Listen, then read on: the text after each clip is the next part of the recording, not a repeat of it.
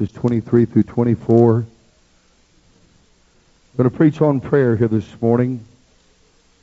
The possibilities of prayer, John 16, 23 through 24, the words of the Lord Jesus Christ. And in that day ye shall ask me nothing. Verily, verily, I say unto you, whatsoever ye shall ask the Father in my name, he will give it you. Hitherto have ye asked nothing in my name. Ask, and ye shall receive, that your joy may be full. Father, in Jesus' name, Lord, we need you here today as we begin this month of prayer and fasting. I ask you, Father God, pour out your spirit of supplication and grace upon us. Draw us unto yourself, Father. Build faith in this house to believe you, Lord, to commune with you. Draw us unto yourself, Lord, as a church, as individuals, in our homes, our families. We pray in the name of the Lord Jesus Christ that altars would be reestablished, that there would be hope and expectancy, Lord God, that we would seek thy face, that we might live, Father. We ask, Lord, for your anointing here today, Father, to pierce, Lord, to touch and minister to every heart. We ask it in Jesus' name. Amen. You know, prayer is one means whereby we personally tap into divine grace. And we all need grace. Is that right? You cannot live this life without grace. And in seeing this and knowing this, we've got to seek the face of Almighty God. Prayer is one means whereby we can enjoy grace. For to pray is to commune with God. And He is the sole source of every heavenly blessing. Now, we do well to understand that prayer is unlimited in its spiritual scope and power. Amen. We may wonder how wide is its reach and how weighty its influences. I believe you can turn in your Bible and read the answer from Genesis to Revelation. You find praying saints that lay hold of God Almighty. Amen. And through prevailing prayer, victory is wrought. That's always the testimony of prayer. Amen. Prayer lays hold on Almighty God. It receives a revelation of His faithfulness. I want you to know that prayer doesn't convince God. Prayer doesn't manipulate God. Amen. We're not just storming heaven and, and uh, convincing God of something that He's not sure He wants to do. But prayer changes us. Amen. Prayer changes us. It causes us to be quickened in our spirit by resurrection power. And then we uh, come alive to God and His faithfulness. The inner eye receives revelation of His faithfulness. And by faith, Amen. Prayer obtains the promises secured by the Lord Jesus Christ at Calvary. You've got to ask to receive. Amen. You've got to ask to receive. You've got to seek the face of God. Amen. You see, to ask is to humble ourselves before the face of God, to come into His presence and to make our requests known reveals a humility and a dependence that's well pleasing to God and consistent with true faith. Amen. Thus, the story of prayer is the story of great achievements. Every observation into the life of praying saints reveals a testimony of victory. Doesn't matter how trying the circumstances that you find folks in. If they're praying people, amen, they always overcome.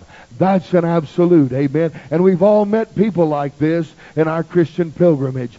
Someone that was going through something very difficult, and yet they maintained the joy of the Lord. They had the victory. They could have been going through the most awful temptation or the most awful test. There could have been sickness, the need of healing. Amen. There may be trials unmentionable. They could be martyred for the name of the Lord Jesus Christ. Nevertheless, such people maintain victory in the Lord Jesus Christ. You open the uh, Fox's Book of Martyrs and you read the testimony there and jump off, it jumps off the page at you. Here are men and women that rejoice to lay down their life for the name of Jesus Christ. And if we do an inventory here this morning of our little problems and our little situations, amen, it doesn't compare to dying for the name of the Lord Jesus Christ. We haven't yet re- resisted sin unto blood, amen, and yet we lose the victory in no time flat? Could it be because we're not really seeking the face of God like we ought to? We don't really see him as faithful. We don't really see him as worthy. Amen. We don't really recognize what's taking place in our life. We're not alive in the Spirit. Amen. And that's because we're not seeking God as we ought to seek Him. Amen. Prayer has always been used to accomplish great purposes and to achieve unusual results. The record of prayer's achievements are encouraging. Read through the Bible. Men prayed and time stood still. Amen. Men prayed and the heaven withheld her rain. Amen. Men prayed and the mouths of lions were stopped. Amen. Men prayed and kingdoms were subdued. Subdued. Amen. The armies of the aliens were turned back.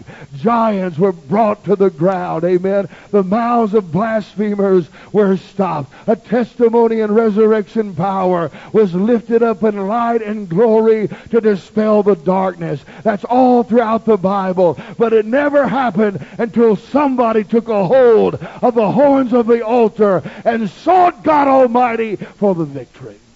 We're not going to get the victory walking around here mumbling about our problems. We're not going to get the victory by complaining about what we're going through or the current condition of things. We're going to have to make our requests known unto God. We're going to have to seek Him as God. Amen. Believing that He is the Messiah or ultimately the answer for every problem of life. Jesus is the answer. Amen. We sing that. We say that. We confess that. We preach that to people. But do we believe it ourselves? How can we get other people to enter into faith if we don't exercise it in our own life? Amen. Knowing these things, can any of us afford not to seek the Lord Jesus Christ? You know, Samuel Chadwick, he made this statement. It would seem that the biggest thing in God's universe is a man who prays. There's only one thing more amazing. That is that man, knowing this, should not pray. We all know that. Is that right? There's not a person in here this morning doesn't know this is true.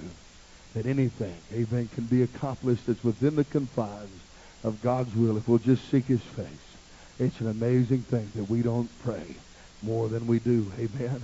When we truly come to understand the unlimited possibilities of prayer, then we see it not merely as an obligation or a duty, but a privilege. And until you see prayer as such, you see it not merely as a duty. Oh, I better pray or I'm going to backslide. That's the truth. And I believe you don't need to totally dismiss it as, as uh, you have no obligation. But you have to see it as a privilege, an open door to share our life with the life of our all-powerful and all-knowing maker through the shed blood of the Lord Jesus Christ. You know, Jesus said, I am the way, I am the truth, and I am the life. And when we think about him confessing or proclaiming that he was the way, then we may think of a lot of things. But primarily, he is the way to the Father. He is the way to fellowship and communion, restoration of Adam, walking in the cool of the day with his Maker, enjoying communion, worshiping Him, honoring Him, submitting to Him, talking to Him, listening to Him, obeying Him, worshiping Him as Creator and Lord and Sovereign and King. And this is what God intends for each of us to walk with Him in an intimate and passionate relationship. And Jesus is that door that we walk through to enjoy such a relationship. That indeed is what God wants for us. He wants to spend time with us, and He wants us to spend time with Him. He desires that.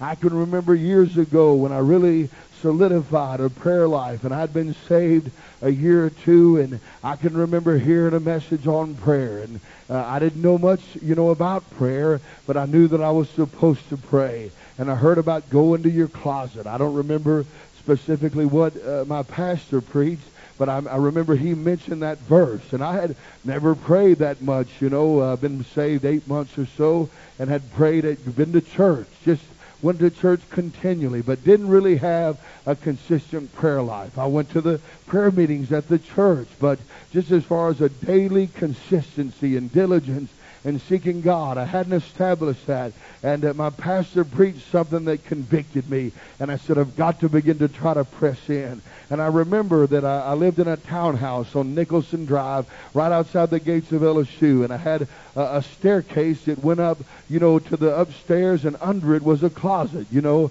under the staircase. And I, I didn't know any better. Got a little mattress and threw it in there and knelt down under that staircase and began to pray. Well, it seemed like I was in there about three or four hours. Amen. Looked in my watch, and I'd been in there maybe four or five minutes. And just time came to a you know, screeching halt and the phones ringing and all the things that I'd forgot to do that morning. I remembered. Amen. If you ever forget what, what was I supposed to do, just go pray a little while. The devil will tell you what you were supposed to do. He's trying to distract you. And I remember thinking, how could I ever pray for an hour? How would that ever be accomplished? And I remember I decided one time I'm going to just begin to walk. I'm going to walk 30 minutes out, go on the campus LSU, out in a quiet place, and walk 30 minutes out, and then I have to walk 30 minutes back, and that way I'll, I'll have to, you know, learn to pray. I'll have to pray for that hour, and that's how I begin to do it. That's why to this day you rarely see me kneel. I will kneel sometimes or lay on my face it's just because that's how I learned. I walk in. I'd get outside and walk. And as I began to establish that prayer life, something began to happen. It didn't happen overnight. I said it didn't happen overnight. It happened over a course of, of months and really perhaps over the course of years. And it came to a time where I was praying at midnight. I, I used to go out and pray at midnight. That's as early in the morning as you can get. Amen. That's the next day. And I was there at midnight and would pray into the wee hours of the morning. And I used to always park at the Union where we preached there. And I would walk all the way out to the levee. And then I would get on that levee. And sometimes, listen to me, time would just roll away. Before I knew it, I'm way down at Brightside. I've walked miles on the levee. And I can remember, listen to me, the presence of God was so real. The presence of God was so tangible. Amen. There was a ministry done in my heart and my spirit that I cannot articulate with words. I, I can remember there'd be some nights I was tired and weary, had walked worked all day, and I'd think, what am I going to do? Maybe tonight I'll just, you know, sleep a little bit and rest. And the thought that kept me going back was I just pictured the Lord Jesus Christ out on that levee, waiting for me to get there. Amen. I had an appointment with him, and that kept me faithful fellowshipping with the Lord Jesus Christ. Listen to me, church. I've been in a lot of good church services. I've been in church services where the Spirit of God has come in and people lay prostrate everywhere. I've heard great sermons preached, but I can tell you this, what was done on that levee in my heart with the Lord Jesus Christ can never compare. There's nothing I've ever experienced in Christianity that could compare with that personal walk with the Lord Jesus Christ. You have to have that. I said, you must have that. And you've got to pray through to that place. How do you do that? Childlike faith that comes into his presence and lays the burden at his feet that shares with him your difficulties, your trials, your temptations, your fears, whatever it may be. You know, people often come and they'll say, Pastor, you know, I have this situation and that situation. I'll say, have you prayed about it? Well, no, I, I, I like to pray for other people, but I don't want to pray about myself. I think that's selfish. Let me dispel that lie of the devil right here today. If you don't learn to pray, amen, for yourself and the will of God, Jesus said, you pray, thy will be done, amen, in earth as it's done in heaven. Amen. You ought to pray that. If you don't learn to pray that, you're not going to be fit to pray for anybody else. You're not going to have the strength to pray for anybody. That's not selfishness. The first commandment is to love God supremely. That's loving God when you come to him and say, I want to be what you want me to be. And I know I'm falling short in this area, or I know there's a weakness in this area, or I'm tempted in this area, and I want to be changed. I want to be transformed. That's not selfishness. That's loving God. Would I call my wife selfish if she came and sat at my feet and said, I want to be the wife that you want me to be? What areas in my life? You know, you've said this and you've said that, and, and I see that I really don't have that heart, or, or there's a weakness in there. Would you instruct me? Let me hear your word again to encourage me to do what you want me to do as your wife. Would I be displeased with that? Would I, would I call that selfishness? Absolutely not. It's the heart of a servant. And you've got to learn to fellowship with God. You've got to learn to talk to Him, to open up your heart, to become as a little child in His presence. And then you're going to enjoy a ministry that supersedes and surpasses every other avenue of grace.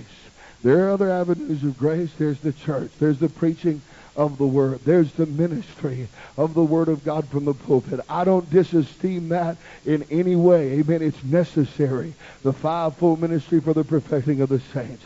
There's fellowship one with another as we provoke unto love and good works. All those things are necessary. But I can tell you what, God wants to guide you and to teach you and to comfort you by the Holy Ghost. I said he wants to guide and to teach and to comfort you directly by the Holy Ghost. But you've got to give him time to do so. And not only time, you've got to be intimate with him. You know, I, Brother Todd and I just met. Is that right? Uh, I don't know Brother Todd too well. He doesn't know me too well. And just because he goes to this church, just because he's sitting right there today, you know, he's been coming here for a month or two, and he could say, I've been with Brother Britt, you know, for hours and hours. How many ever hours that's been. But we'll never really get to know one another until I sit down with him face to face. And we share under the depths of our heart. Is that right? Will we exchange? Will we talk? Will we open ourselves up? Will we become vulnerable and transparent? With one another. That's how you really get to know somebody. And just because you're at the prayer meeting doesn't mean you're getting to know God. Amen. Doesn't really need and listen to me, I'm not I'm not attacking that. I think it's better for you to be at church than not to be at church. I, I think it's better for you to be at the prayer meeting than not to be at the prayer meeting. Amen? Because God can quicken you. God can draw you and God can speak to you. But listen to me, you've got to have the right heart. You've got to have the right heart. It's not going to, uh, uh, you're only going to receive what you sow into it. Amen. And if you just go uh, bumbling around and looking at the carpet, or just in the morning wandering around in the darkness, amen, and just uh, meditating to yourself on certain things, you're not praying the way that God. Draw nigh unto me, and I will draw nigh unto you. Enter into his courts with thanksgiving and his, and his uh, presence with prayer. Uh, come in and worship him, thank him, and begin to open up your heart to him and allow him to minister unto you. That's what you've got to do. The possibilities of prayer are unlimited if we will simply draw nigh unto him. Amen. When we truly come to understand this unlimited potential, that ought to provoke in us an expectancy and a hope. Amen. It ought to produce in us, you know, I, I could be seeking God about some things in my life. I, I could be pressing in and I could be receiving answers.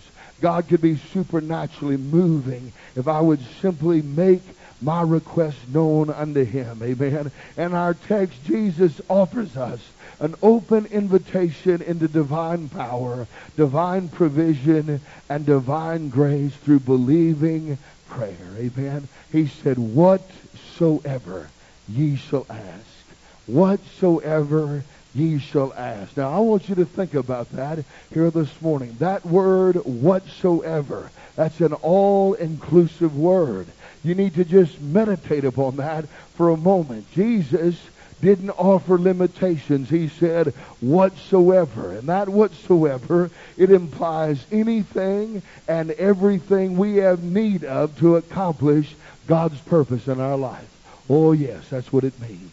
whatever you have need of and whatever I have need of to accomplish His purpose, then that's included in the word whatsoever. That means whatever need we may have to fulfill His will can be apprehended through believing prayer. Doesn't matter whether it's salvation, doesn't matter whether it's healing, holiness, deliverance, wisdom, provision, amen. Listen to me. Meditate. Analyze your life for a moment here. What's the major hindrance in your life? What's the thing that you face in trial and temptation? What, what's the besetting sin? What, what's the thing the devil is standing opposed to you in regards to your pursuit of the Lord Jesus Christ? What need do you have of here this morning? Listen to me. Why don't you pray about it? Why don't you fast about it? Why don't you press in to the things of God about? Why don't you make your supplication known? Why don't you go before God and take a hold of the altar and pray through to a spiritual breakthrough? And do you see God in all of His faithfulness and you trust Him for deliverance or trust Him for the answer that He indeed will provide? You must do that. Amen. And so often in this hour, that's not what's taking place. Amen. You may say, oh, I've got a child that needs to be born again. Every parent in here probably could say that. Is that right? I have children that need to be born again. I believe it was Susanna Wesley who used to throw an apron over her head. I believe she had 19 or 20 children, something like that. And she used to pray hours a day for the salvation of her children. Their testimony is they could hear their mother moaning and wailing for the salvation of those children. Well, that woman never preached a revival meeting. Amen. She never preached the gospel on the street. Amen. She never, she never handed any, well, I don't know if she handed someone a tract, but I know she wasn't a preacher of the gospel. But she burst, she sired, amen. One of the greatest revivalists ever to preach this word, John Wesley, and thousands were wrought into the kingdom because of that. But she has a place because she interceded and travailed for her children to be born again. Amen. When Zion travails, the Bible says, amen, then she's going to bring forth birth. And why do we suppose, you know, our children here, they need to be born again? They need a miracle, amen? Just as much a miracle as, as you would have to have to go down to this graveyard and get somebody out of the dirt. They're sinners. They need to be convicted, reproved of their sin, and they need to be brought into the kingdom of God by the same door you and I were brought in. They must be born again. Somebody needs to pray. Somebody needs to ask God. Somebody needs to wrestle in the altar so these things can come to pass. Simply put, we fail to secure the promises of God because we don't pray or we ask for that which is not promised. I preached a message one time. The two reasons for unanswered prayer. And those are expressed in James chapter 4. Ye have not because ye ask not. That's the first reason. Ye ask and receive not, because ye ask amiss. Those two reasons are asking not at all and asking outside of the will of God. So often when people come to me and listen to me, nothing wrong with you going to a brother or sister and discussing things and receiving counsel. That's good. I'm not attacking that. Do you understand me? Nothing wrong with you sharing or confiding in a brother and sister, asking for prayer, asking for counsel. Absolutely nothing wrong with that. That's an avenue of grace. But so often that's all people do. They're not really praying about it. I mean, I would say 90% of the time that I'm counseling with people, you know, they haven't really put this before God. They haven't really prayed about it. And there's no answer because they don't even ask. Amen? There has to be a sharing. You see, if I truly believe that God is, then I'm going to go to, I know He's a rewarder of those who diligently seek Him. It is a mark of biblical faith. Why don't we pray? Why don't we put these things before God Almighty? You see, all of this is an issue of unbelief. Failing to believe Jesus is the Messiah in that sphere or realm of life, or ultimately the answer to life's every problem. You see, that's what we, we confess as Christians. We confess that Jesus is the Messiah. That means he's the Savior. Amen. And if he's the Savior, then we can just say he's the answer to everything. That we'll go to the Word of God. We'll see this is what he says about it, and then we talk to him about it. Remarkably, we all confess we have incredible needs while God, with open arms and an impeccable record of victory, says whatsoever. Whatsoever. Whatever you have need. That's what Jesus says to us here this morning. What's the issue in your life? Whatsoever you have need of that's in accordance with my will, and we know that we can qualify it, it's what's expressed in the Word of God, then just come and believe. Ask in the name of Jesus. Amen. And you can make this a matter of prayer. In light of this fact, the question for us this morning is, do we truly believe the Word of God? We scheming and plotting? That's what most people do. Instead of praying about it, they scheme, plot, and worry. Scheme, plot, and worry. Scheme, just, hmm, how can I get a hold of what's going to happen? Let's see, I could do that. I don't know. Is that God? Uh, just worry, and then the whole days and hours are spent. Amen. The devil playing semantics and, you know, verbal circus with you. Just, just toying with your mind and having you worry. Why not bring every care, every burden, the Bible says, and lay it at his feet because he careth for you. You see, that's where comfort comes from the presence of God. If you've ever, you know, practiced this, and I would assume all of you at one time or another have experienced this, then you know this is true. If you hadn't, then I encourage you to do so. You're going through something. You're confused. There's torment, whatever it may be and you go set aside some time to talk to God about it. And what happens, you may not know what's going to uh, uh, unfold in the future. You may not even have a direct answer, but what you will have is peace. Amen. You pray through, God knows about it. There's a peace that comes over you, and you can continue on to walk with God until the answer comes. Amen. Listen to me. There's not a spiritual dilemma, not a temptation, not a difficulty, amen, that's not covered in this word whatsoever.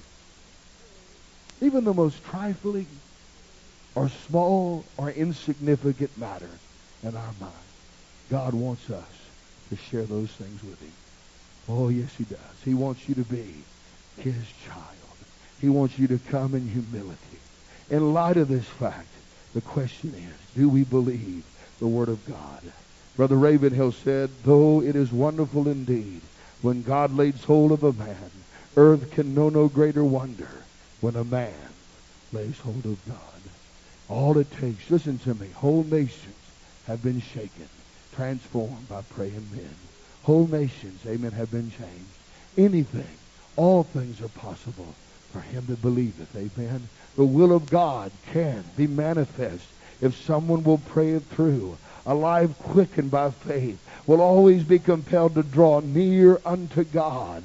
Amen. Uh, Hebrews 11 and 6. But without faith it is impossible to please him. For he that cometh to God must believe that he is. Do you see how, amen, that approach, that drawing nigh to God is synonymous with faith? On the other hand, unbelief drifts aimlessly, neglecting the person of God and the possibilities of simply asking. What does it say about our inward, uh, you know, statements toward God and His character when we don't even ask Him about the things that we face?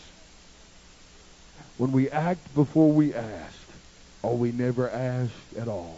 What does that say about what we really think about God Almighty? Amen. Note, unbelief struggles to believe that God is. Remember when Moses, amen, he was at the burning bush and he said, Who shall I say sent me? And God said unto Moses, I am that I am. Amen. He said, You say I am that I am has sent you. Amen. And what that represents is I am everything that you have need of to do the will of God. I am holiness. I am healing. I am salvation. I am deliverance. I am provision. Whatever you have need of to do the will of God. Amen. And that's the testimony that God wants us to believe about himself. Amen.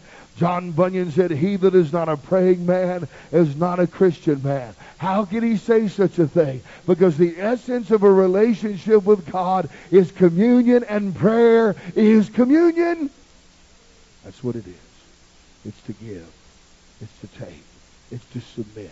It's to rightly interact with our Creator, our Maker, our Lord, and our Savior. Amen. It is the ultimate expression of love. Amen. To commune with Him in humble obedience, sub- submissively coming, asking for His Spirit, that you would reign in my life, that I could know you and walk in the fellowship of your suffering, that I would have your heart, that I would see as you see, Father God, that I would hate the things you hate and love the things you love, that I would respond and react. Fill me with thy spirit. I want to be apprehended and possessed by the Holy Ghost of God. These are things, listen to me. This is the essence of relationship with God. Whatsoever no more stirs unbelief than crying fire stirs corpse in a graveyard. You get someone that's filled with unbelief and they're dull to the expectancy of knowing and walking with an all-powerful God. But if there's but a grain of mustard, uh, uh, pardon me, a seed of faith there, just as the, the grain or the seed of a, a mustard seed there, if it's just uh, but a little bit of faith in, in any heart, then to hear that uh, we can come into His presence. There's a possibility in prayer that we, we don't often meditate upon. That'll stir that heart to press in and to seek the Lord Jesus Christ. Jesus said, If thou canst believe, all things are possible to him that believeth. And certainly all things, that's whatsoever. Amen. And that's his will. And you see, if you just look in your life, what's the will of God? What does God want for me? All that is possible if you will just believe. And if you believe, you're going to talk to him about it. The Word of God quickens faith to rise from the pit of despair and fall on its knees in believing prayer. Philippians 4 and 6, be careful for nothing. Amen. Don't overlook. Don't say, well, God knows about it. That's being careful. Do you hear me? That's, uh, no, God knows. I don't have to pray about it. Be careful for nothing, but in everything, by prayer and supplication with thanksgiving, let your requests be known unto God. I don't know what to pray. Why don't you thank Him? Sometimes I come in here, you know, we have these corporate prayer meetings, and you just get two or three people to be quiet. And I tell you what, you can hear the crickets outside. And you know what? What is it about people? That, I don't know what to say. I guess, I guess if you can't thank Him, I don't really feel. Thank Him anyway. Thank Him for the blood. Thank Him for the cross. You could be in hell this morning. Thank Him that you've been delivered. Thank Him for purpose. Thank Him. There's lots of things to thank God about. That ought to be a, a regular practice. You ought to come in and lift your hands up. Thank you, Jesus, for the blood. Thank you, Lord, that I've been redeemed. And you know, if you'll start things off like that, you'll find that, amen, you'll receive a little oil for the gears to be moving, amen. But you're coming here with your hands in your pocket, reading tracts, amen, and looking at things, not looking at the carpet, can't even hear, get down there three inches away and can't even hear you praying. Listen to me, that's not victorious. That's not, I don't care what anybody says, that is not a victorious prayer life. I'm not saying there's not going to be times where you're praying silently. I'm not going to say there's not going to be times where you're broken and weeping, that kind of thing. But when you continuously have a prayer life where you can't even hard, hardly hear yourself utter words, amen, there's an apathy, and that's what that is. Yes, it is. You've got to learn to lay down the pride and press through.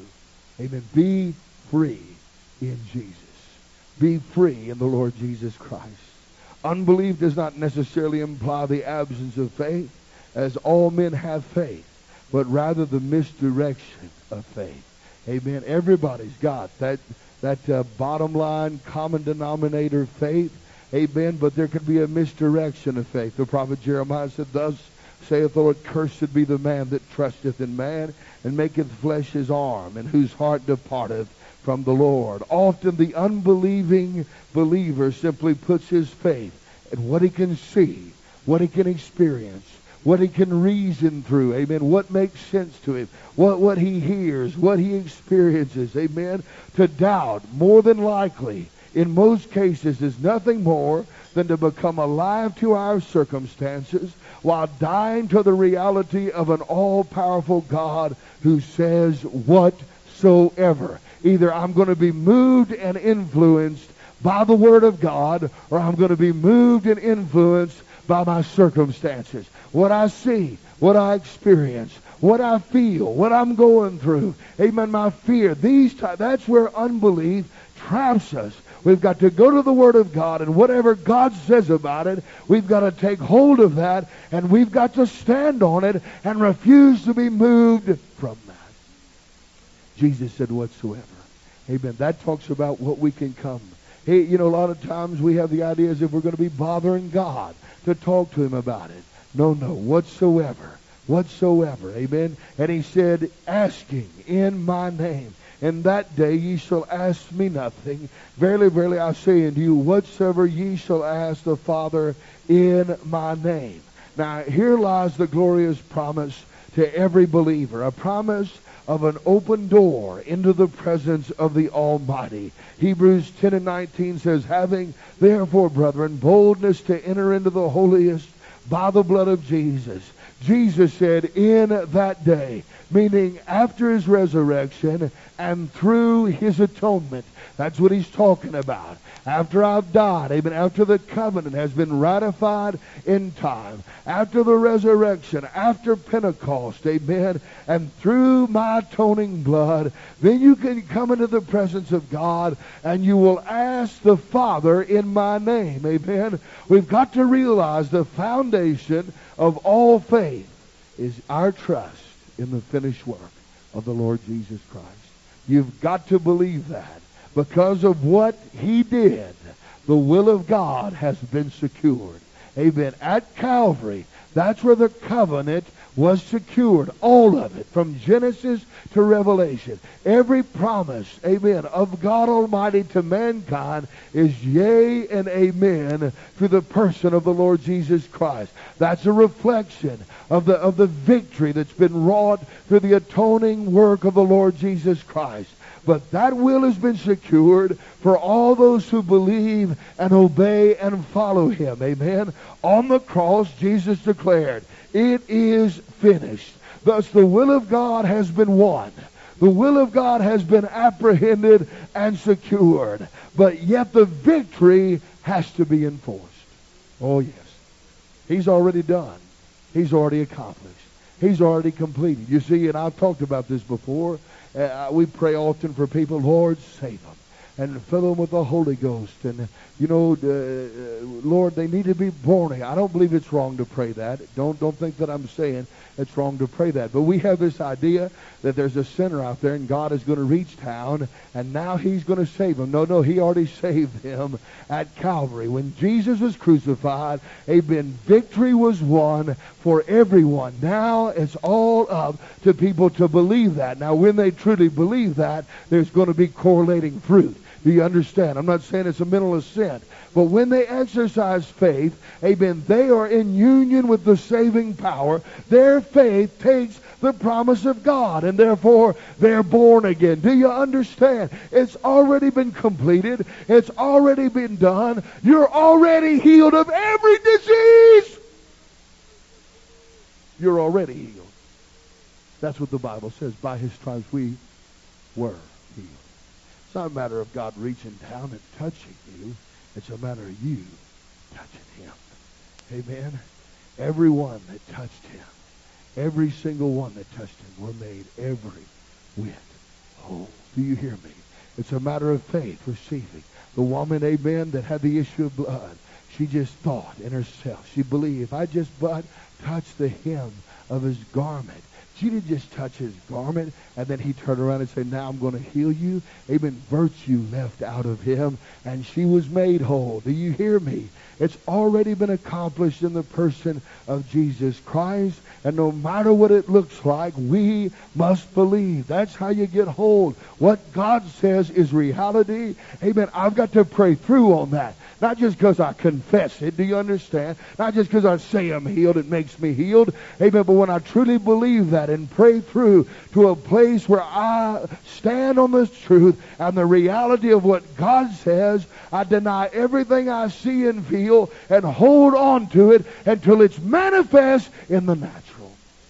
That's what faith does. It stands on the Word of God. Amen. The person of Christ is central to our relationship with God. This is the crucial point. Our approach to the Father, our prayer must be in Jesus' name.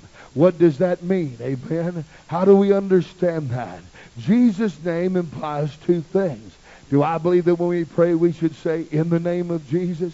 Yes, I do believe we should say that. But you can say that and not be praying in Jesus' name because it implies two deeper principles. Number one, trusting solely in his atoning work. There's no other reason why I can approach unto God but by that shed blood, his death, his burial, his resurrection. It's on this ground and this ground alone, amen, that we can come in, that we can be saved delivered, healed, that provision can be made. And we must believe that and recognize that. If you if you misdirect your faith and believe, you know, I'm I'm worthy to pray today and I'm not worthy to pray tomorrow because of some, you know, failure in my performance. I'm not, if you sin, you need to repent. If any man sin, he has an advocate with the Father. But I can tell you, your performance is not what makes you worthy or unworthy to go into the presence of God. It's only by the blood of the Lord Jesus Christ. When I was a younger Christian, I've told you this story before, but I was reading Charles Finney, one book after the another. He's a great man of God, great teaching. But you know, I took that as a young Christian. I believe when you see holiness for what it is, it's normal for you to try to work that out in the flesh. It's the normal reaction. There's nothing wrong with the Word of God. There's nothing wrong with the law. It's something wrong with the way we respond to it sometimes. And early on, I would read, you know, about entire sanctification. I remember going out on the levee and praying, God, tonight I'm believing you to sanctify me holy, that I'll never sin again. And I would leave that levee and I would say, I'm holy and completely sanctified. A little time would come and I would fall and it would throw me into a, uh, you know, a confusion, torment. How am I deceived? I'm asking, I'm believing. Why am I falling now? See, I had my eyes, I didn't have my eyes on Jesus, had my eyes on my performance. I didn't see it was subtly. I was trying to do this in my own strength. During that time, I'd come into church sometimes if I had a good day. Oh, I could shout and run. I had a bad day, I didn't even lift my hands up. I Had my hands in my pocket. Condemned. And the Holy Ghost spoke to me. One time he said, on your best week, you still need the blood of Jesus to come into my presence. You still need the blood of Jesus. You're never worthy to come in my presence without that blood. You know, that set me free. Amen. I realize it's not me, it's him. Amen. I believe in holiness. I believe that a man believes and walks and abides in Jesus, he will be holy. But I can tell you, nobody's going to be holy without him. Nobody's going to be holy without his blood. Nobody's going to be holy without his grace. We've got to look to him. So when we come to him, we have to come on that ground and that ground alone, his atoning work. And secondly, amen, humbly yet boldly approaching the Father in his stead. How can we boldly come into the presence of God? Well, that, that whole term or that phrase, in his stead, means we are coming in his place to ask what he would ask. Amen. To agree with his intercession for us. We must desire what He desires. Amen. He's not going to hear a prayer that's outside of His will. Are we praying what Jesus would pray for ourselves? And I believe the Spirit of God, when He gets a hold of a vessel that has a right heart, then that vessel will intercede alongside the person of the Lord Jesus Christ. This is why Jesus said, If ye abide in me, and my words abide in ye, ye shall ask what ye will, and it shall be done unto you. How do I know as we pray for Jessica and reconciliation in Joel's marriage, how can I be so bold? Because I know it's the will of God. I know, I said I know that He hears us when we pray that prayer. And I know that He answers, and I know that He's dealing with Jessica because I'm asking in the name of Jesus because that's what Jesus was praying the day that she left. We are interceding with him. We are praying his will. Amen. And we ask in his name. He is going to grant us the answer. In that case, the answer is he is going to deal with Jessica. She'll have to decide whether she submits to that or not. But there'll never be a question. I don't care if she called me and said, I've never been convicted. She is a liar. Amen. Listen to me. God is dealing with that girl's heart. I know it is be tr- I know it's a truth because God has promised it. We take hold of it and believe it. Our mediator, amen, is now the person of Christ. He is our high priest and he is our intercessor. And there is power when we pray with him, when we agree with him. Now you face something here today. You need to be delivered. Amen. Jesus wants you to deliver, be, to be delivered, and he's praying for your deliverance. Oh, how wonderful it is for you to agree with him. You're here today and there's sickness in your body and you're believing God to be healed. Amen. Jesus wants you healed. That's what he's praying for you. How wonderful it is to agree with him. You have lost relatives and lost uh, you know, children or whatever it is. Uh, you have a, a, spouse that's not right with God. Amen. Isn't it comforting to know Jesus is praying for your spouse and Jesus is praying for your children and Jesus is praying for your loved ones and how wonderful it is if you'll just agree with him and pray in his stead. Ask in the name of Jesus Christ. Be careful for, for nothing. Amen. Make your supplication, your request known unto God. Amen. Pray unto Him and God will answer. That is the promise that Jesus is offering us. Amen. There is power when we agree with Him. The Bible says He maketh intercession for the saints according to the will of God. Amen. He wants the will of God for you. He hadn't left you alone. He didn't just throw you a book out of the sky. Do you hear me? And say, do it. And I'm going to watch you from afar off. No, he sent that book in the flesh to live inside of you. Amen. And he desires the will of God to be accomplished in your life. He desires that. He wants that. And he will work that in you to his glory. It says in Hebrews 7 and 25, seeing he ever liveth to make intercession for them or for us. When Christ died, the veil of the temple court, which represented our separation, order of prayer, worship. And worship can be defined as simply adoring God for who he is. Whether he's ever done anything for me or not, just he is worthy to be praised and worthy to be worshiped. That is the highest order of intimacy between a man and his God. To come before. You know, your, your first priority as a Christian is not to preach the gospel. Amen. Not to love, you know, someone else. But your highest uh, obligation as a Christian is to minister unto him. To minister unto him. To minister unto God. To love him. To exalt him to extol him, to lift up and to exalt him. That's what, amen, listen to me. That you read through Revelations, and what do you see those saints doing? Worshiping God. Worshiping God. That's your call. That's my call as Christians, amen. A new and a living way. We come in and we enjoy fellowship with the Creator. But it's only in the name of Jesus, meaning because of, through, Amen. And, and in the atoning work of the Lord Jesus Christ. Next, he says, He will give it you. That's a promise. He will give it you. Amen.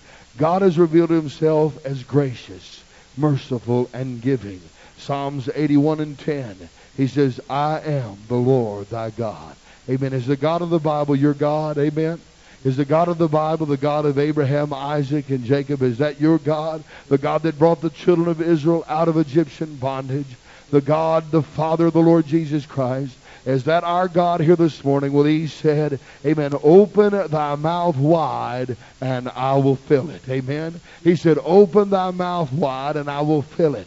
Now, I will fill it is the promise. The condition is open your mouth. Amen. You've got to open your mouth. You've got to come. You've got to make your request known. You've got to ask. Amen. So that you can receive. The possibilities of prayer are gauged by faith in God's ability and his willingness to do. Now you, you need to know what the will of God is. If you're sick and you don't believe it's the will of God to heal you, if you if you believe there's some exception to healing, amen, then you're not going to have faith because you're not you're not truly believing that God is willing to heal you. You understand? That's why you got to know the will of God. You've got to search the scriptures. And once you find out, for example, in healing, it's always the will of God to heal you, unless it's a, a sickness unto death. Amen? There, there can be a sickness unto death. But God's eh, not chastising you by making you sick. Amen. Now, I believe people can get into sin, and surely they can become sick but they need to repent and become a child of God. And when they become a child of God, then healing is in the atonement. I'm just using that by way of an example. I've got to first believe that God is able. Amen. That shouldn't be a question for anybody. God is all powerful. But I've also got to be uh, recognize that He is willing to do, which means I have to comprehend what the will of God is. Because the only limit to prayer are the promises of God. Amen and the ability to fulfill those promises. Do I have a scriptural ground to believe this? You know, we go in the prisons and preach there, and of course, uh, those fellows, they'd like to get out of prison. I tell them all the time, if I was in here, I'm sure I'd want to get out as well. But for them, you know, their preachers come and tell them, just take hold and believe that God is going to get you out of here, though you have a life sentence or, you know, 25 years, and, and God will let you out. Well, there's nothing in the Bible says that. Bible says you're going to reap what you sow. Could God get somebody out of prison? Mm-hmm. He could in his sovereignty. But there's no irrefutable promise to believe that. So if I if I, I can pray all I want, it ain't going to happen. Because I need to understand what the will of God is. I can come out here like some of the faith teachers preach, and I can confess and pray and confess and ask. Ask God for a Learjet from here until eternity. Amen. God's not going to give me a Learjet because I don't need one. Amen. There's no irrefutable promise for God to give me a Learjet. I've got to ask according to the will of God. So it's important that I know. But once I know, I can come with boldness into his presence and I can believe he will give it. Amen. And faith and all that faith implies. What do you mean by that? Faith is obedient. Faith is submissive. Amen. Faith is tenacious. Faith is going to continue. It's not going to be denied. It's not going to be turned back. So faith and all that implies is the one prime condition by which God works. Amen. Faith is going to ask. And it's going to continue to ask until it receives the promise. Amen. If we don't ask, then we're not going to receive. But as soon as we travail and lay in that altar and pray through and continue to seek and to stand on the promise, then we're going to manifest. We're going to bring that thing that's been promised in the Spirit is going to be manifested in time. But I can tell you without prayer, nothing generally is going to take place in the kingdom of God. We've got to ask. He tells us it's the will of God for souls to be brought to repent. We've got to go preach. Is that right? But we ask to also pray, lifting up holy men, making supper. It's the will of God that all men be saved. We've got to pray for them to come to repentance. I remember when my brother, years ago, he was, uh, you know, a sinner, and I'd been saved, I don't remember how long, seven, eight years, preached to him every time I had an opportunity. He never really looked that, you know, uh, convicted or convinced or you know, he was respectful, but he never did really show that much interest. And uh, all of a sudden, one day, he called me and just asked me a few questions, and I, I began to kind of preach to him. I don't remember how many conversations I had with him. He didn't, you know, say he wanted to get saved, or didn't seem. It was a little unusual because he'd never done that before, but uh, he didn't strike me as being overly convicted. But I remember one night I uh, had spoken to him pretty directly, and then uh, you know it was late, late at night, and I uh, hung up the phone with him, and I had to go to work early in the morning the next morning, and I believe Bridget was already in bed and had gone to sleep, and so uh, I went to work, and uh, Bridget, you know, was there at home, and she was laying in bed, and Michael was a little baby then, I'm a toddler. He could walk and just barely speak, and uh, Trey in those days, he never did come over to my house that much because I was a Christian, and he didn't want to fellowship with me that much. And, and Micah barely knew him, but he did know his name was Unky Trey. That's what he called him, Unky Trey. And uh, my wife was asleep there, and he came out of his room and and came over that morning, cra- crawled upon my wife and got up on her and said, Unky Trey, and began to wake eh, wake up my wife and just begin to say, Unky Trey, over and over. And it struck my wife as strange, and a burden came upon her, and she began to pray. And she prayed for Trey that morning and throughout the day, and really was burdened for him. And I don't even remember whether she told me that. Got home that evening. He called, wanted to come over. He got born again that night. Amen. But listen to me. There was prayer. Somebody had to ask for God to touch him, to work that in that life. So many times uh, that's been the case in my experience. You read of, uh, of Mr. Finney, and he had a man that traveled with him that was an intercessor. They called him Father Nash, and they said they couldn't hardly ask the man to pray over the meal because they'd have a three-hour prayer meeting if he began to pray. And they'd go into a town, and they would just pick out somebody. They'd pick out the baker. The baker's name is Mr. Smith, and they would pray for Mr. Smith. Amen. How long would they pray for him? Will they pray for him an hour, Brother Bread? No, no. Will they pray for him six hours, Brother Bread? No, no. They prayed for him until he got born again. Then they begin to pray for somebody else until they got born again. And then they begin to pray for somebody else until they got born again. Then begin to pray for somebody else until the whole town was swept into to revival. Amen. That's how they pray. Now you think of that. We're just going to pray until, until they get right with God. You see, listen to me. You read of, of revival. You read of D.L. Moody. Amen. He had intercessors. I believe it was him. Had a, a whole group of intercessors be under the stage. Amen. Praying. They had people under there pray, praying. They had uh, W. Uh, Nicholson. I forgot his uh, initials there. W.P. Nicholson, I believe, had intercessors. All, all throughout history, there is somebody praying. There may be somebody out preaching. Yes, there's got to be that. But somebody was taking hold of God and wrestling with Him in the altar, amen, to see someone come to repentance. And this is true for every promise of God. Amen. We can rest assured today He will do it. He will give it. But we're going to have to ask it. Amen.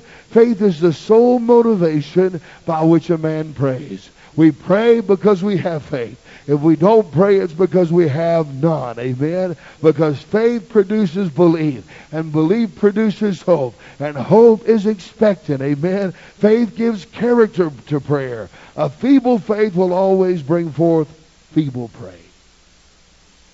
But vigorous faith creates vigorous praise. What does the Bible say? The effectual, fervent. That means red hot prayer of a righteous man availeth much. That slow moving, timid, almost can't hear it, amen prayer. That's not biblical prayer. I can tell you right now. Or it's a weak prayer at best. It's feeble. It's a feel. That's why, listen to me, there's a difference between the folks filled with the Holy Ghost and those that are not. You go to a Baptist prayer meeting and see people kneeling around. That, is, that doesn't make it a prayer meeting. They don't know what prayer is because they haven't been filled with the Holy Ghost. There's got to be a fervence, a violence exercised, a moaning, a weaving, a pressing in, a revelation of who God is. And when that's not the case, then something is amiss. But listen to me, most of the time, you've got to yield yourself. You've got to yield yourself. You've got to give yourself to prayer. You just can't go through the motions. You can't just come in a prayer meeting and suppose you're going to passively float along. You've got to press in for yourself. Forget that there's anybody else here. Amen. And just begin to cry out to God and begin to pray. Now, there's some dynamics of corporate prayer. I've tried to touch on some. Of there needs to be agreement. But in a prayer meeting like this morning, there's not really, we're all here together and we're praying really individually for the service, etc. There ought to be you come in and just pray and enter in. There's other times when we want to be in agreement, and let's be very keen to do so. But nevertheless, there's got to be a pressing in. There's got to be, uh, so to speak, pull yourself up by the bootstraps. Amen. Focus. Take your will. Set your will on the will of God. Put your focus on Him and pray through until the Spirit give you grace. You're not going to receive any grace if you don't press through. You just passively kind of wobble along and just go through the motions. There's no virtue in that. If we have faith in God and His character, we will indeed ask. In our text, Jesus exhorts us to ask and to ask in His name or to pray and pray according to the will of God. Hence, the only express condition to He will give it you is to properly ask or to pray to pray and to pray rightly in the will of God. Jesus said, Ask, and it shall be given you. Seek, and ye shall find. Knock, and it shall be open unto you. That's an absolute promise. We say, well, I know a lot of people that asked the will of God. It didn't come to pass. They must have not believed. Well, people don't like that when you say that. My, my, my father was sick and he asked to be healed. He didn't get healed. Lack of faith if he's a Christian. If there's no nothing in between, no sin or whatever. Maybe it was the lack of, listen to me, lack of faith in the church. But we've got to be real. Amen. We've got to be real. We've got to, the blame is on us. The blame is not upon God. Amen. We're talking about things that are promises, not things that are just, you know, we conjure up in our mind. Things that we want, things that we desire, that are not according to the will of God, but things which are clearly revealed in the Scripture. How is it that men don't get saved? If they don't believe. Could there be any other answer? If someone says, I, I prayed to get saved, but I couldn't, I didn't ever, nothing happen to me. Well, you could call God a liar. Because it's the will of God They'd be born again, right? Was he the propitiation for not only our sins, but the sins of the whole world? Is there any man that couldn't ask of God to be born again if he asked in genuine, uh, with genuine repentance and in faith? Wouldn't God save him? Is that right? Well, what does that mean? He didn't believe. Why is it different for every other promise? Every one of us knows it's true. That's how we'd have to answer someone if they made that accusation. So it is with every promise. Whatever is clearly revealed in the scriptures, if men will ask it in faith, amen, then they will receive. Now, faith, remember when I say that, I'm, everything that faith implies, not just mental assent, faith is going to be submitted and obedient to God. Amen. Uh, what wonderful promises do we believe? There's not a one of us Listen to me. If I told you, not a one of us in this room, well, if you stay up all night tonight, I'll give you a million dollars. You'd be, every one of you. There wouldn't be one for brother. These children, we'd be having our kids stay up. Especially if it's a million dollars per person. Amen. I'd get nine million or eleven million dollars. We'd have everybody up. Amen. Toothpicks under our eyelids. A million dollars. We'd stay up for a million dollars all night. But we won't stay up and pray for our lost relatives. We won't stay up and pray, amen, for a church that needs the moving of the Spirit or whatever it may be. This is reality. This is where we're at. We're all guilty of that. Even If I told you if you'll walk to Baton Rouge by tomorrow afternoon, amen, I'm going to give you a, a, a house in the country with 10 acres. Every one of us would do it. We'd walk to Baton Rouge. I don't think there'd be a person in here that wouldn't say, let's see, that's got to be a couple hundred thousand dollars. I'll sell it. I'll do something with it, but I'm going to walk. Come on, get the children. Let's go. Take, take out the, the baby care. Let's walk to Baton Rouge. It'll be worth it. And yet we won't deny ourselves for the things that God has said whatsoever. If you ask it in my name, I'll give it to you. It's because we don't believe.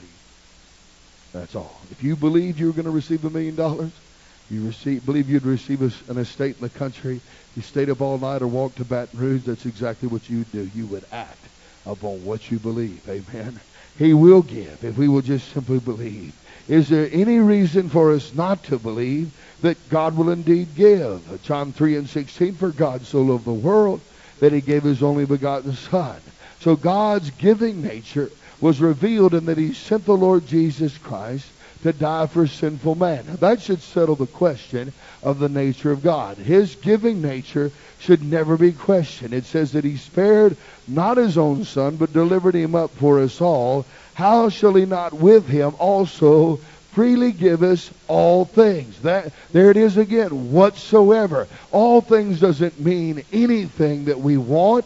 He's not going to give a man a whore. Amen. That's not according to his will. So we know that. That we take that for granted. But all things means whatsoever, anything we have need of to do his will. And there's lots of things every one of us here today need that it's in accordance with his will.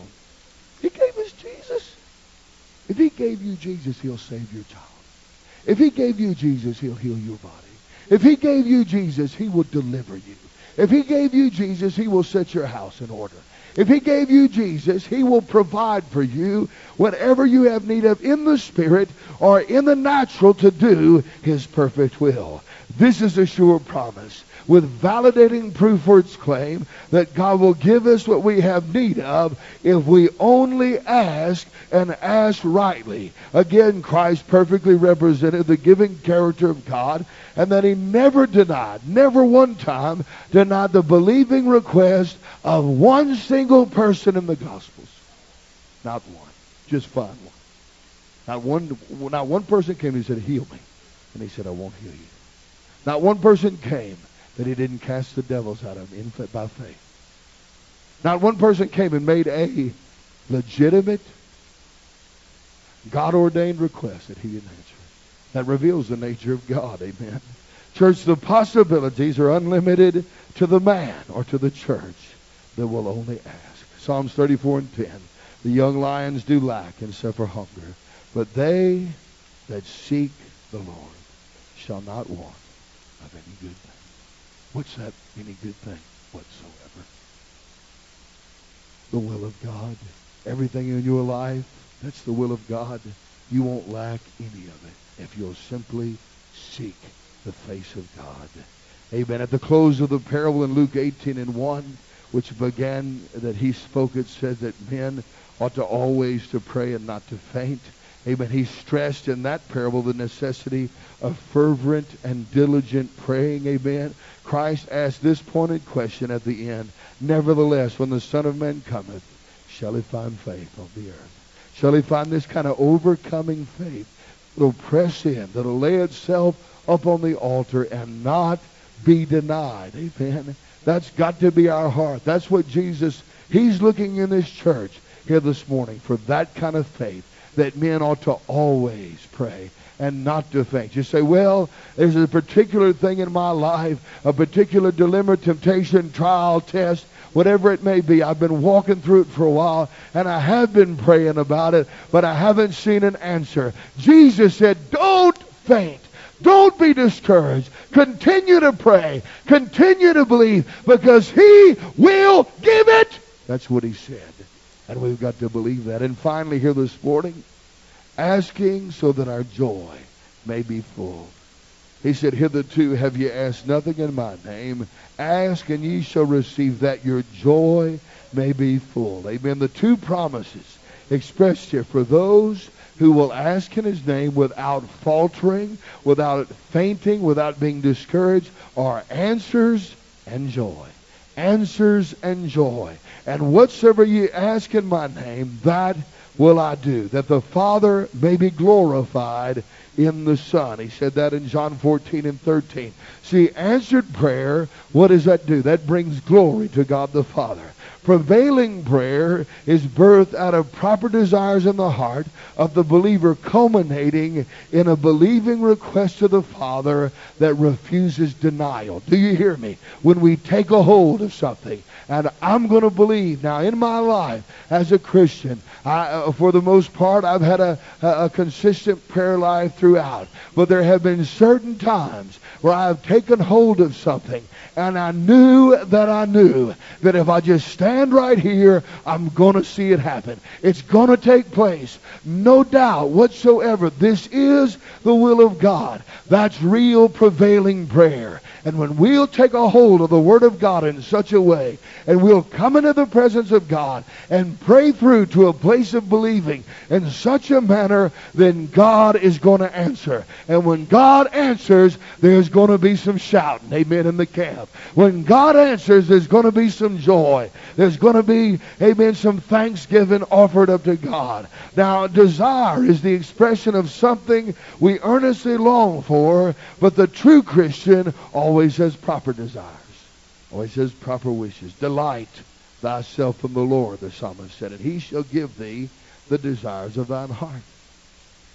Amen. Commit thy way unto the Lord. Trust also in him, and he shall bring it to pass. Now you hear the faith teachers say, see, if you if you desire a mansion, you desire a Rolls Royce, you desire, amen, a pocket full of money, then delight yourself in the Lord and he'll make you rich. That's what they say. But oh no, that verse there, if you delight yourself in the Lord, to delight yourself means that you love, appreciate, you, you honor, you, you glory in what God glories in. And you want what he wants for you. Amen. Who will question, though that desire met, amen, and desire fulfilled, produces joy. Now, see, listen to me. If you desire a Learjet and don't get one, you're going to be discontent. Huh? So, see, perhaps there's somebody under the sound of my voice and there's discontentment. Maybe you don't want what God wants. And so you're not going to receive. Amen. Because it's not according to the will of God. But first, if you have a right spirit and a right heart, and you want what God wants, and then you ask in accordance, amen, with, with his will. You ask in the name of Jesus, amen, then you'll have the right desires, and those desires will be fulfilled. And who is going to deny that that's going to produce joy? Amen. Psalms 30 and 5, weeping may endure for a night, but joy cometh in the morning. A life that travails in prayer is one that experiences the joy of seeing answers. Amen. There's an overcoming. There's a victory to be wrought. There's deliverance to be enjoyed. Amen. All these things can take place if we have the right desire, the right heart, amen, what's going to happen for the man that takes hold and believes God? There's going to be answers, and out of those answers are going to come joy. The man who experienced answered prayer is a man with a keen sense of the reality of God. This is the possibility of prayer. The Word putting on flesh. Christ living in us daily seeing victories wrought and won by gospel power. Amen. You, you, see, you get the ball rolling in this direction, and someone prays for somebody, and they get born again. Well, what does that do? It encourages you to pray for the next one. But it's got to begin somewhere. You see, we live in an hour where we are overcome, inundated, defiled with unbelief. Even in the Pentecostal church, where if there's any faith, it at least ought to be among people that say they believe in the supernatural. But no longer do we have that. There's a complacency. There's a standing afar off from the altar. It's got to begin somewhere. If somebody will believe, somebody will pray, take hold of God, and there'll be a, a, victory wrought. There'll be a healing in somebody's life. Somebody gets saved. Just a little bit. Amen. The wind will begin to blow a little, and it'll encourage others to pray, and then other victories are wrought, and then it begins to snowball. Listen to me. That's what it that's what it means. Just begin, come back, get into the altar and believe God. And God can move on our behalf. Amen. Let's stand here this morning. I believe right here in the beginning of this month, this is what we want to do. We want to believe God. We want to come in. We want to press in to the person of Jesus. I encourage you, let's this morning consecrate ourselves for the possibility of prevailing prayer. Let's believe God to press in, to give us grace to pray. We need grace. How many of you know that? I need grace to seek God. I need grace to pray. But let's let's come in these altars here this morning. Let's ask God, break my heart. Lord, I, I want to be as a little child. I want to know you. I want to come into your presence. I want to believe you, Lord. Oh God, forgive mine unbelief. Purge me from unbelief and doubt. I want to seek your face. I want, I want to see the will of God done in my marriage. And I, I want to see the will of God done in my home. I want to see my children born again and my house in order. I, I want to be effectual when I preach on the street. I, I need your anointing, Lord God. Oh, pour out your spirit upon me and fill me afresh with your Holy Ghost. I sense my inadequacies. I, I sense my inability, Lord, to communicate your grace and your gospel. Quicken me, Lord. I want to be the Christian that you've called me to be. I want to be the father that you've called me to be. I want you. I want to be the husband that you've called me to be. I want to be the Christian, oh God, that you desire that I be a, a witness and a testimony on my job and those I come in contact with. Give me the word of the Lord. Give me a word in due season. Give me something to say. Order my steps, Father God. Let me be led of the Spirit. I want to walk in the Spirit, Lord, that I might not fulfill the lust of the flesh.